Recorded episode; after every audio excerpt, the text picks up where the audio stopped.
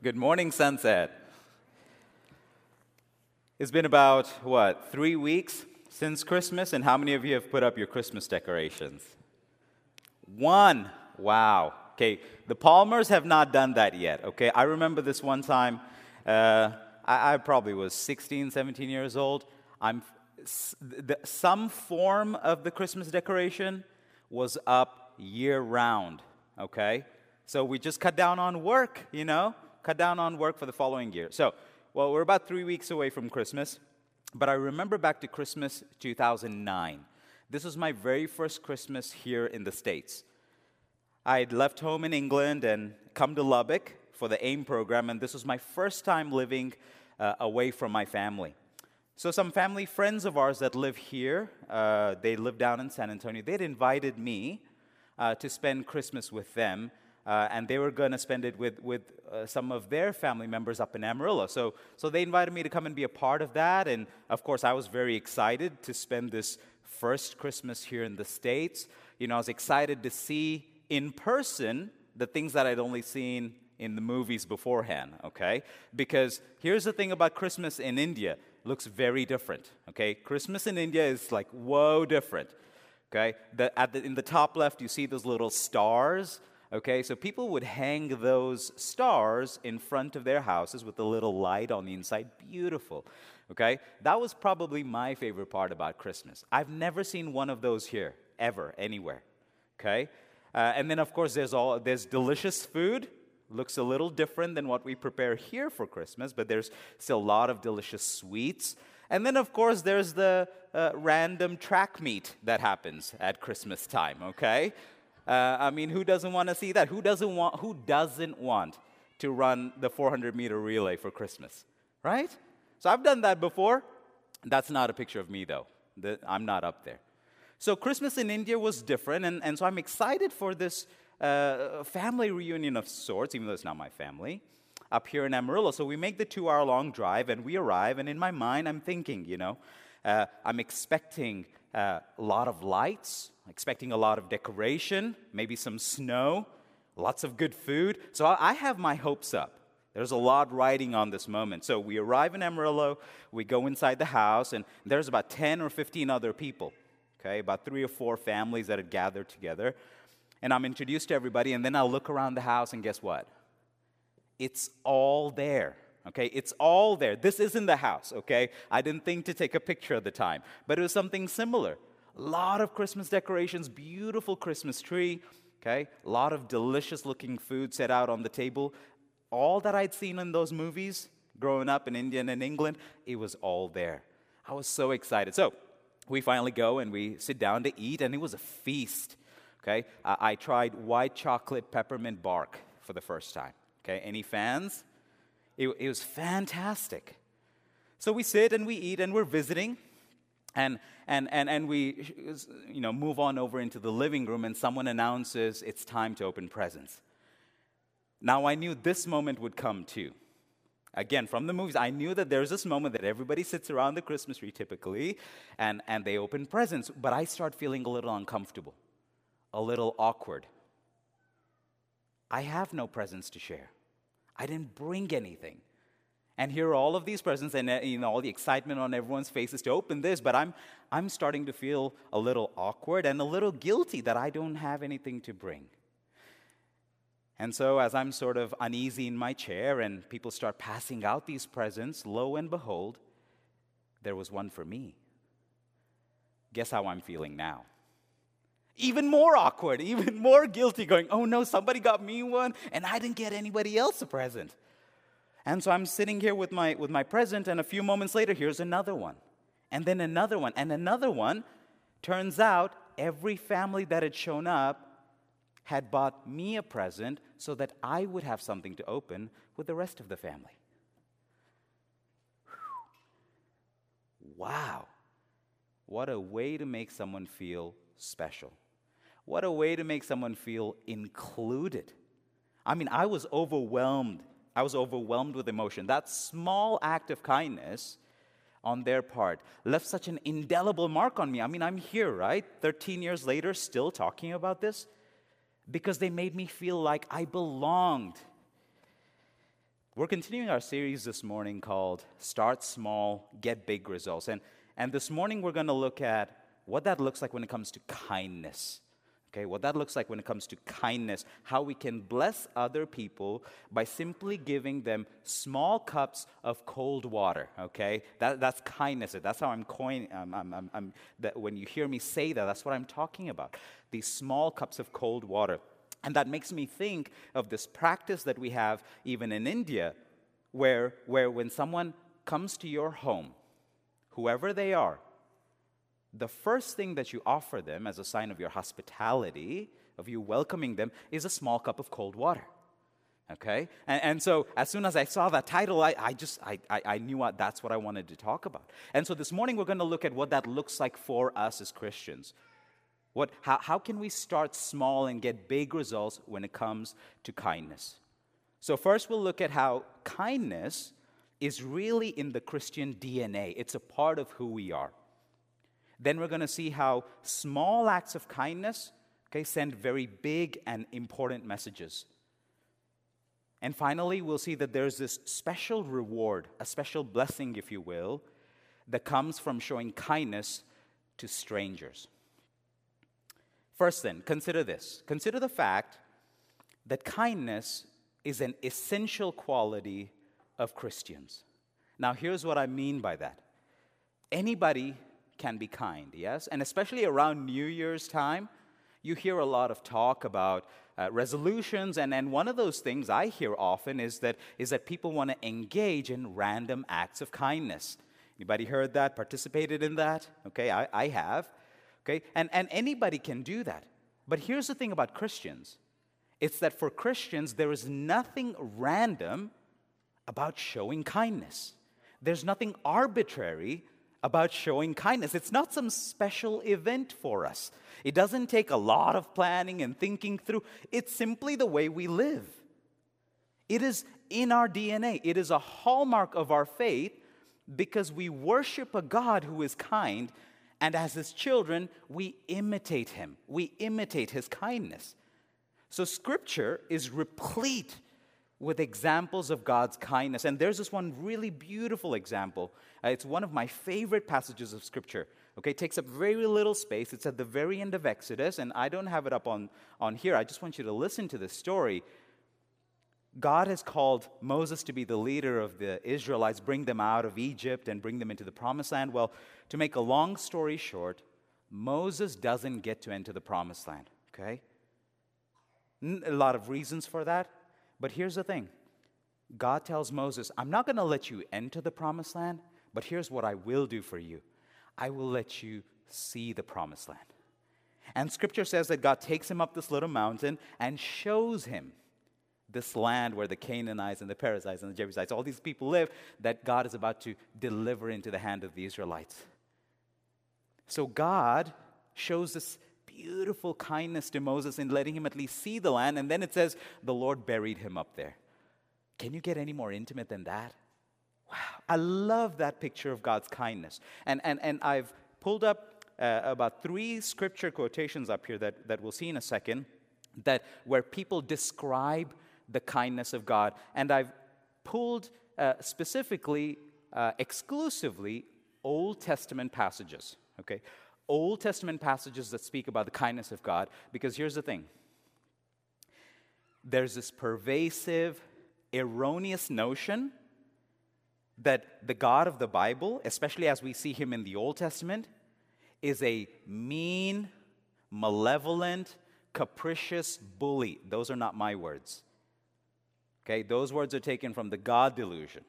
Okay, the book, The God Delusion by Richard Dawkins. That's how he calls him. He says, the God of the Old Testament is just this mean and angry guy. Baloney. Look at how the scripture, look at how writers of scripture describe God. Okay? First Chronicles 16:34 says, "Oh, give thanks to the Lord, for he is good, for his loving kindness. His loving kindness, what? Endures forever. That's who He is. That's who, who, who Yahweh is. That's the God that we worship. What about this one from Psalm 145? The Lord is gracious and merciful, slow to anger, and abounding in loving kindness. Does that sound like a mean, arbitrary, malevolent God to you? What about this from Jeremiah 31 3? This is how God describes himself. He says, I have loved you with an everlasting love. I have drawn you with unfailing kindness. Unfailing kindness. That's the God that we worship. And so when we come to the New Testament scriptures, the exhortations that we find there for our lives are things like this. Ephesians 4:32 says, "Hey, be kind to one another and forgive one another as God in Christ has forgiven you." Colossians 3:12, "Put on then, as God's chosen ones, holy and beloved, compassionate hearts, kindness." And he lists a bunch of other things there. You can c- continue reading there if you want. Galatians 6 and verse 10 let us do good to everyone but especially to those of the household of faith and finally galatians 5.22 the fruit of the spirit of god is kindness it makes perfect sense does it not we worship a god who shows immeasurable kindness day in and day out and you and i are called to imitate him to show kindness. So, so this kindness is part of our DNA. It's just our default setting. That's just how we live. But God shows kindness in, in, in big ways, or at least is able to do that in big ways. Here in this part of the country, we pray for rain, for example. And, and God is able to show us kindness at this macro level by sending rain. We pray for a harvest, He's able to bless our harvest. He's able to do these big kindnesses that you and I can't. Right? We work at the micro level, but here's the thing that's good. And that's enough because here's the thing with kindness the small things are the big things. With kindness, the small things are the big things because our small acts of kindness send big and important messages. They send big messages that people hear. Go back to Christmas 09 with me for a second. What made that deep impression on me, what left that indelible mark on me, weren't the presents. Though there was this one really cool one, okay, that I got. I'd never seen this before, okay? It was like a little notepad, but it was but they were they were tear off $1 bills. Okay? And there were like 10 or 15 of those. And I was just really taken by that. You know, it was this really cool, novel gift. So I enjoyed the gifts, but really that it wasn't about that. Christmas 09 was about a group of people seeing a stranger who was far from home, who was missing home. And with a small act of kindness, sent a big message to me. Okay? They sent this big and important message to me that said, What? You belong here. You are welcome here. We love you. It was this message of acceptance and inclusion. That was a big deal. But really, they sent that message even before we got to the presents. I mean, they'd already shown such kindness in inviting me into their home, in having me sit at their table and share a meal. See, I already felt accepted. I already felt included and loved and like I belonged well before we got to the presents. But the presents were nice, right? They had shown me such immense kindness by such small actions that they did for me. I don't know if any of them remember what Christmas 09 was like, but I remember. I don't think I'll ever forget. Here I am all these years later, still telling you the story as if it happened yesterday. That's the kind of impression that made on me. That's the mark it left on me. Such a small act of kindness. You know, those small acts that may be insignificant to you, may be insignificant to us as we do them, but often they send an outsized message to the people that receive that kindness. Okay? The message that kindness sends is often disproportionately larger than the act itself. You don't have to look far, actually. You don't have to go back to Christmas of 09. If you've ever attended Wow here at Sunset, there's this thing that we do. We, we take up a small collection called a cup of blessing, okay? And, and we take up that small collection uh, in light of a person's need. But when that person receives that kindness from this church family, the blessing that they receive, the, the, the love and compassion that they feel is so much greater, is so much larger. You can't put a price tag on that. And that's how it is with kindness.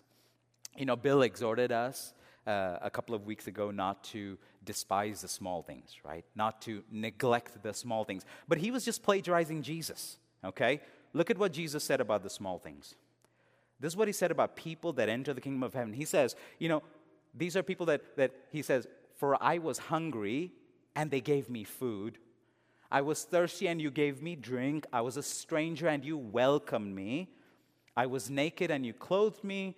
I was sick and you visited me. I was in prison and you came to me. Then the righteous will answer him, saying, What? Lord, when? When did we see you hungry and feed you, or thirsty and give you drink? When did we see you a stranger and welcome you, or naked and clothe you? And when did we see you sick or in prison and visit you? And here's what the king will answer them the king will answer them, saying, Truly I say to you, as you did it to one of the least of these, my brothers, you did it to me. Look at the kinds of things that Jesus considers as worthy of being mentioned. He says, You gave me something to eat, you gave me something to drink, gave me some lightly used clothes, you had me over for a Thanksgiving meal, you brought me chicken noodle soup and crackers when I was sick, you sat with me when no one else wanted to small things. Let us not neglect the small things because they send big messages of love, of compassion, of inclusion, of dignity. But here's the other import- interesting thing and important thing about this passage, okay? He says that when we see the need of humanity around us, we are actually seeing Him Meaning, when we show kindness to the stranger, we are actually showing kindness to Jesus himself. So, really, for you and me, we have to keep in mind that in the face of the stranger, you and I ought to see Jesus. And Jesus says that there's, there's a special blessing that comes when we show kindness to strangers. He explains this a little further in Luke chapter 14. So, so read with me there. He says, This guy's had him over at his home for a meal.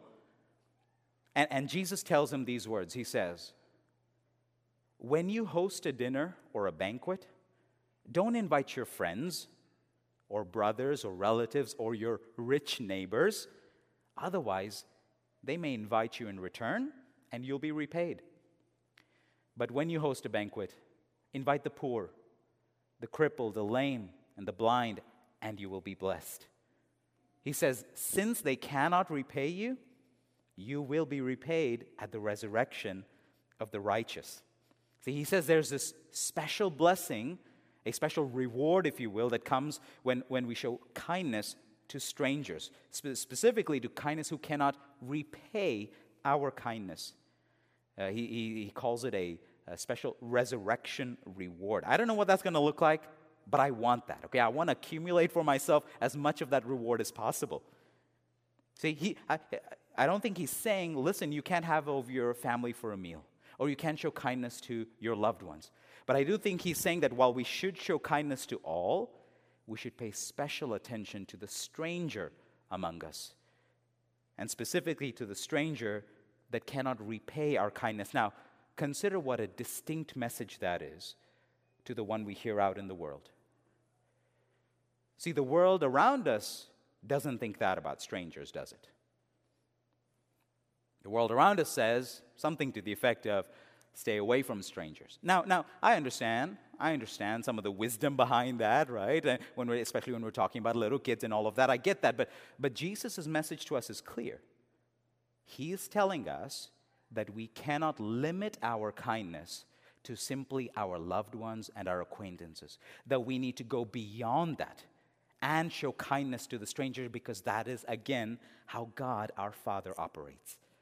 We've got to show kindness to the stranger. We've got to step outside of those comfort zones that, we're, that we so love staying in and show kindness to the stranger. Now, consider this. This is a little tidbit here. He talks about this banquet, right? He says, when you host a banquet, invite these people. The banquet sounds big, but it's still a small kindness. It's still a small act of kindness because here's what the banquet doesn't do for the crippled the banquet doesn't make them walk. Here's what the banquet doesn't do for the poor it doesn't make them rich. Right? It doesn't solve their problems, but it sends an important message that they need to hear a message of love, a message of inclusion, a message of compassion.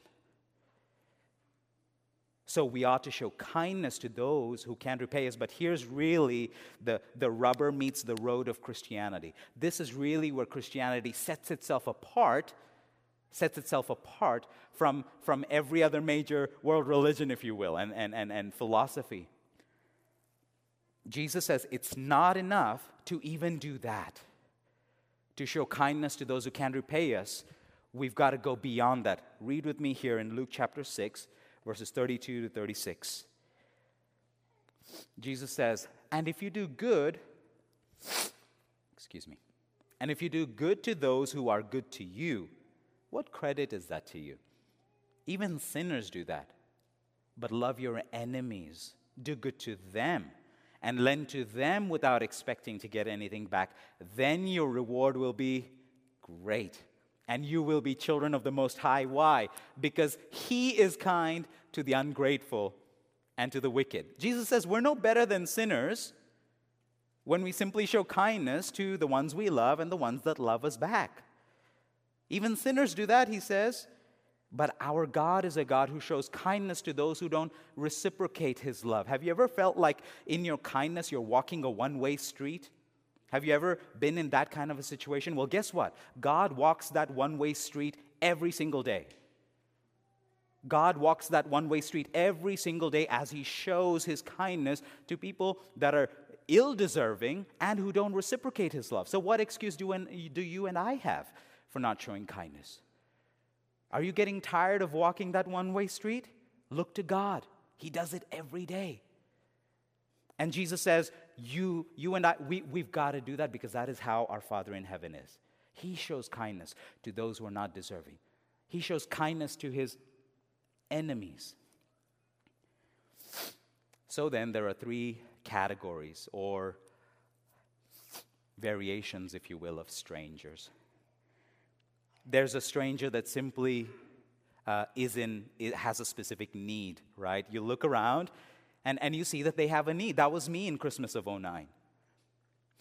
I needed to feel like I belonged. I needed to feel loved, especially being so far from home, so far from my loved ones. So there's that stranger that, that simply has a need. But there's a stranger then who, who cannot repay our kindness. And finally, there's a stranger who's, who's our enemy. But Jesus' message, his exhortation to us about all three is the same. He says, show kindness. Show kindness to all. We've covered a lot of ground. We've seen that kindness is part of our DNA, that small acts of kindness send big and important messages, and that there's a special blessing and reward that comes when we show kindness to strangers. But well, let's move from, from that knowledge, from that understanding to action. If you look, look around you here, at, the, at, at these two walls over here, you see these three big old colorful banners, okay? It says KSP, right? It's plastered everywhere. It's plastered on the walls out there, right? And KSP stands for kindness and strength and purpose. Those are three core values of this church family here at Sunset. Okay, these are three things that we work very hard to integrate into every aspect of our lives. We want these three values to inform everything that we say and do, every way in which we interact with each other, every way in which we approach God and praise and worship Him. Right? These are infused in all three of those. So here's my exhortation, my challenge to you this morning. My exhortation this morning to you is that you will allow that spirit of kindness to inform the way that you live. Because remember that kindness for you and me is not a one off event. It's not a random thing. It's not an arbitrary thing. It is our default setting. Because when, we, when you and I connect to the kindness of God, for us to give those small cups of cold water and to show that kindness becomes as natural as drinking water. In India, anybody will give you a cup of cold water if you show up at their home. Christian, non Christian, doesn't matter. It's just part of culture and custom. And they might even do that for somebody that, that they don't like. But here's the thing about that that's not motivated by kindness. That's just culture. It's just what you do. There isn't, but, but for you and me, it's not like that. You and I are motivated to give those cups of cold water, to show those small acts of kindness, because that is who we are. And that is how our Father in heaven is. But while we can show this kindness to one another, and there are a lot of ways in which we can do that. I encourage you to talk about this with your families and figure that out and find ways to show small acts of kindness. The biggest kindness that this family can show you is to point you to the kindness of God in Jesus. That, that's, the, that's the biggest kindness we can show you. And, and if you haven't experienced that, we want you to do that. We want you to experience the ultimate kindness of God as He washes away your sins makes you, uh, uh, gives you His Holy Spirit and makes you part of His family. So we want you, we want to encourage you to do that.